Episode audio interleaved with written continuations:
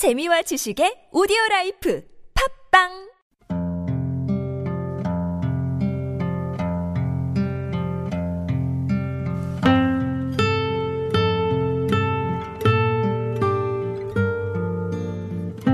추석 연휴가 막 끝난 지난 9월의 마지막 주 작은 목소리가 경기도 성남에 위치한 세비양 실버홈 요양원을 찾았을 땐 요양보호사들이 천막을 치고 농성 중에 있었습니다. 네, 명절도 여기서 샜어요, 우리. 많아. 우리 오늘 77일째예요, 천막이. 78일 째. 올 여름에 진짜 죽는 줄 알았어요. 아, 우리 가만히 있기만 해도 뭐 땀이 그냥 줄줄줄줄. 우리가요? 우리가 노조 가입해가고 이렇게 길바닥에 나와 앉을 줄은 상상 꿈에도 생각도 안 했어요, 진짜. 무슨 일이야 이게, 진짜. 노동자가 노조에 가입했다는 이유로 직장이 문을 닫았다니 상상이 잘 가지 않는 일인데요. 4년 동안 세비양에서 일해온 임송자 요양보호사에게 더 자세한 이야기를 들어봤습니다. 이 요양원이 아마 13년도에 생겼을 거예요. 지금 여기는 성남에서 진짜 제일 큰 요양원이에요. 그리고 157베드 어르신들을 모실 수 있는 게 157베드고 그때 당시 우리가 노조 가입할 때 당시에 154명이 계셨어요. 요양 보호사가 63명, 복지사 4명, 간호사 3명, 간호조무사 4명. 또 여기 직원 다 합치면 임직원까지 90명이에요. 엄청 큰데. 지난 2013년 요양보호사 국가 자격증을 딴 후 세비양이 첫 직장이었다는 임송자 씨. 돌봄의 손길이 절실한 어르신들과 함께하는 일이 무척 즐거웠다고 하는데요. 여기는 다 거의 치매 어려 그냥 이렇게 보면 일반적으로 보면 정상인 것 같아도 다 치매는 다 경증 치매 조금씩은 있고요. 그러고 이제 뭐 뇌졸중으로 쓰러진 분들 그런 분들 와상 어르신도 계시고 다니는 걸어 다니는 어르신도 계시고 저는 어르신들하고 해보니까 치매 어르신들이 힘들다고 생각했는데 힘들긴 힘들어요. 그런데 어르신들이 막 귀여워요. 그래서 어르신들하고 같이 지내는 게 저는 되게 좋아요. 그리고 뭐 밖에서는 기저귀나 똥기저귀 가는 뭐 요양보호사들은 뭐 기저귀나 가는 그런 사람들이라고 하지만은 저는 되게 보람도 있고 그게 뭐 더럽다 이런 생각 없이 너무 이쁘고 진짜 어르신들은 변비가 너무 심해요. 그래서 잘 대변을 잘 보는 게 되게 중요하거든요. 그래서 그 일들이 되게 보람되고 되게 좋았어요. 그리고 어르신들이랑 같이 이제 지내려면 뭐 재밌게 해드려야 되겠다 해서 웃음 치료서 자격증도 따고 그때 학원 다니면서 장구 치면서 같이 놀아드리고 너무 재밌게 지냈었어요. 정작 요양보호사들을 심적으로 힘들게 하는 건 사측이었습니다. 4년차 요양보호사 박민숙 씨의 얘기입니다. 요양보호사들을 어, 무시를 많이 했어요. 거짓말도 많이 시켰고 요양보호사들 의견을 전혀 들어주지 않았어요. 우리가 휴게 시간이 없으니까 휴게실이 없어요. 그래서 휴게실을 만들어 달라. 그러면 어, 여기는 못 만드니까 다른 데 가서 일을 해라. 이런 식으로 했고 밥을 먹고 휴게 쉬는 시간에도 어르신들을 보고 있으면서 커피 한 잔을 마시게 했어요.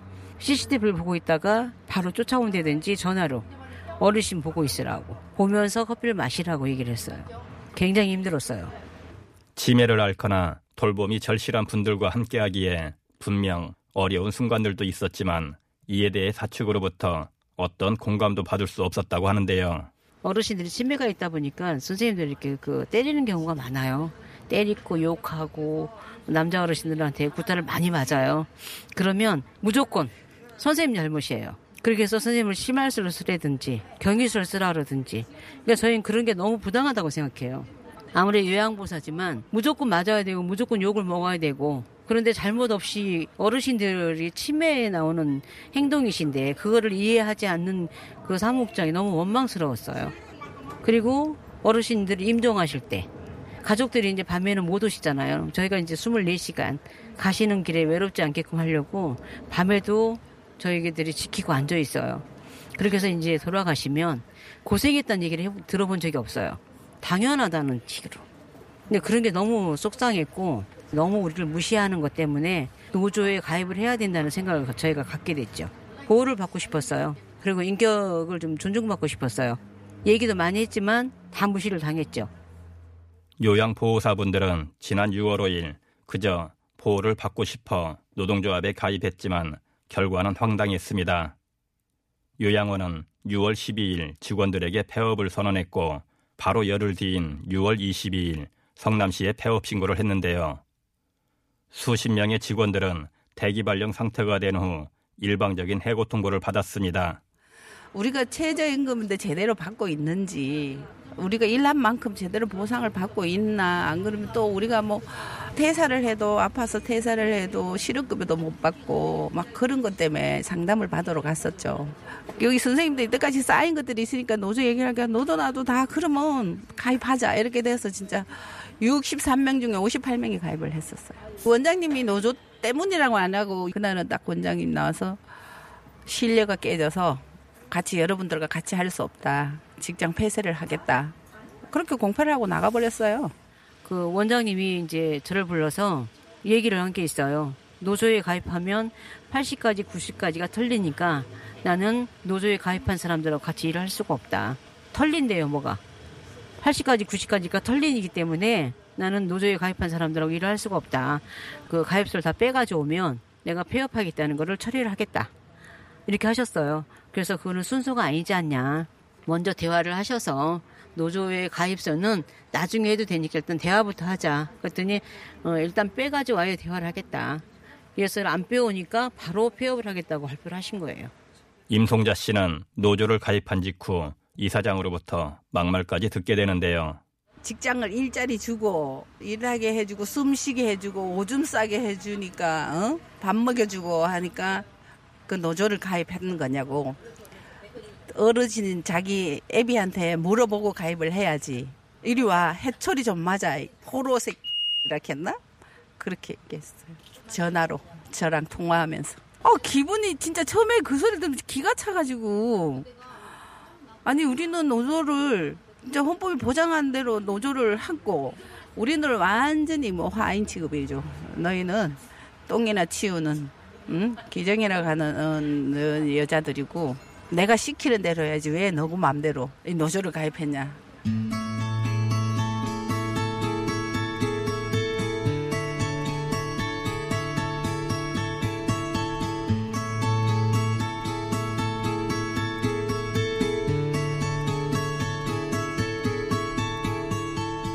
요양원이 실제로 문을 닫는 것은 어르신들이 모두 요양원에서 퇴원을 해야 가능한 일인데요.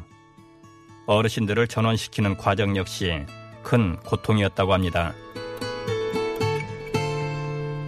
날벼락이죠. 여기 계시다가 다른 데 옮기려면 마땅한 데가 없어요. 진짜 여기만큼 좋은 데가 없어요. 근데 그 어르신들이 나가면서 가기 싫다고 막 진짜 침대 난간을 붙들고 막 울면서 가기 싫다 해도 보호자들은 어쩔 수 없잖아요. 모시고 가야 되니까 문을 닫는다니까 자리 있을 때 가야지. 안 그러면 또 집에 모시고 가야 되나 이런 걱정에 그래서 어르신들 진짜 울면서 다 모시고 갔고 다시 세배양이 문을 열면 오겠다고 보호자들도 어르신들도 그렇게 하고 나갔어요. 우리 여기 세배양은 정말로 이 요양보호사 선생님들이 너무 어르신들한테 잘하고 보호자들하고도 사이가 좋고 그래서 대기 유대관대 그냥 좋았어요 사이가. 154명의 어르신들 중 전원을 하지 못한 세 분의 어르신들이 아직 요양원에 남아 있습니다. 그러니까 어르신들이 너무 그 불안에 떨고 있어요. 지금 140평에 방이 10개 있는데 어르신이 세 분이 계십니다. 그런데 한 방에 몰아놓질 않고 멀리 뛰어서 한 명씩 한 명씩 지금 어르신을 한 방에다 넣어놓고 계셔요. 그럼 어르신들은 굉장히 외롭고 무섭단 말이에요. 그래서 보호자들이 가면 무섭다. 그리고 여기 사무국장하고 그 사무원이 와서 밥을 안 준다. 이제 밥을 못 주니까 나가라. 아들한테 얘기를 해라. 이렇게 얘기를 하는 거에 굉장히 두려워하고 계세요. 그러니까 많이 울고 계시다 그러더라고요. 근데 갈 곳이 없다는 거예요.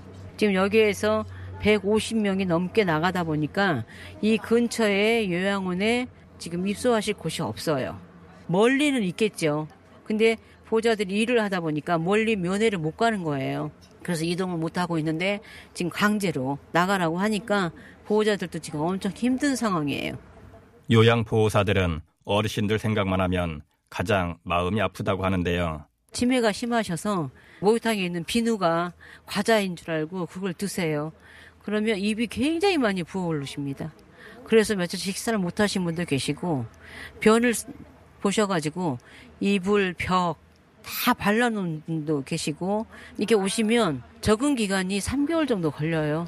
식사를 안 하십니다. 자녀들이 나를 버렸다는 생각에 우리하고도 대화를 안 하셔요.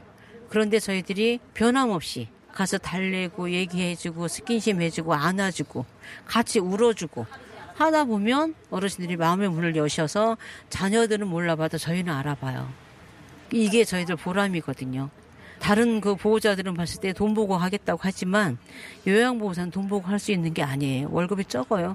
세후는 한 150만 원 정도. 정말 너무 그 어르신들하고 같이 생활한다는 게 행복하기 때문에 어르신들이 좋아서 하는 거예요. 너무 죄송해요, 지금. 안 나가시겠다고 손 붙잡고 엘리베이터에서 막 울면서 나 안 가게 해달라고 이럴 때 말로 표현이 안 돼요. 그 아픔은. 요양원이 폐업 결정을 한 이후 요양보호사들은 그 부당함을 알리기 위해 백방으로 뛰어다녔는데요. 이사장을 한 번도 못 만났고요. 우리가 그렇게 하면서 시청이고 공단이고 막 찾아갔어요. 어떻게 갑자기 우리가 노조 가입했다고 폐업 신고를 할 수가 있냐, 그래도 되냐. 그러니까 시청에서는 개인이 문 닫는다면 어쩔 수 없대요. 그게 말이 안 되잖아요. 우리가 인식하기는 여기 우리 세금으로 70%를 세금으로 운영해요. 여기 우리 국민연금에 장기요양보험 있잖아요. 그거 그걸로 여기 요양원들이 다 운영 70%고 30%는 보호자한테 받는 거예요. 그래서 운영을 하니까 우리는 이 개인이 함부로 문 닫을 수 없다고 생각한 거죠. 그래서 시청에 달려갔죠. 그런데 시청에서는 개인이 자기 거니까 자기가 문 닫는다면 어쩔 수 없다. 어르신들의 전원 조치만 다 이루어지면 어쩔 수 없이 폐업이 된다. 사설 그 개인이 할 수 있는 요양원은 교육을 제대로 시켜서 원장을 만들어줬으면 좋겠다. 원장들은 어르신을 돈으로 계산했잖아요. 그 울면서 나가는 어르신들을 원장이 다 봤어요. 보면서도 죄책감을 느끼지 못했어요. 철저하게 관리 감독이 필요합니다. 성남에서 가장 큰 규모의 요양원이었던 쇠비양 실버홈. 현재 남아있는 어르신들이 모두 전원 조치되면 정말 문을 닫게 되겠지요.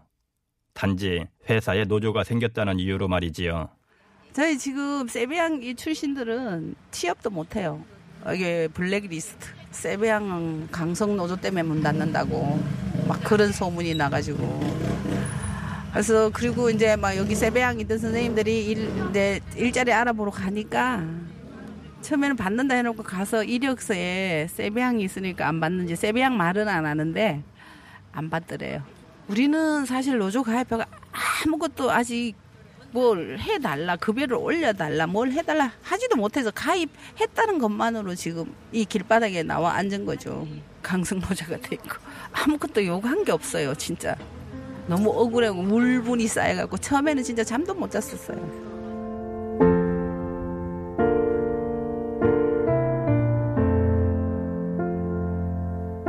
요양보호사라는 직업은 젊은 사람들이 선호하는 직업이 아니다 보니 대부분이 5, 60대, 비교적 나이 있는 분들이 많았습니다.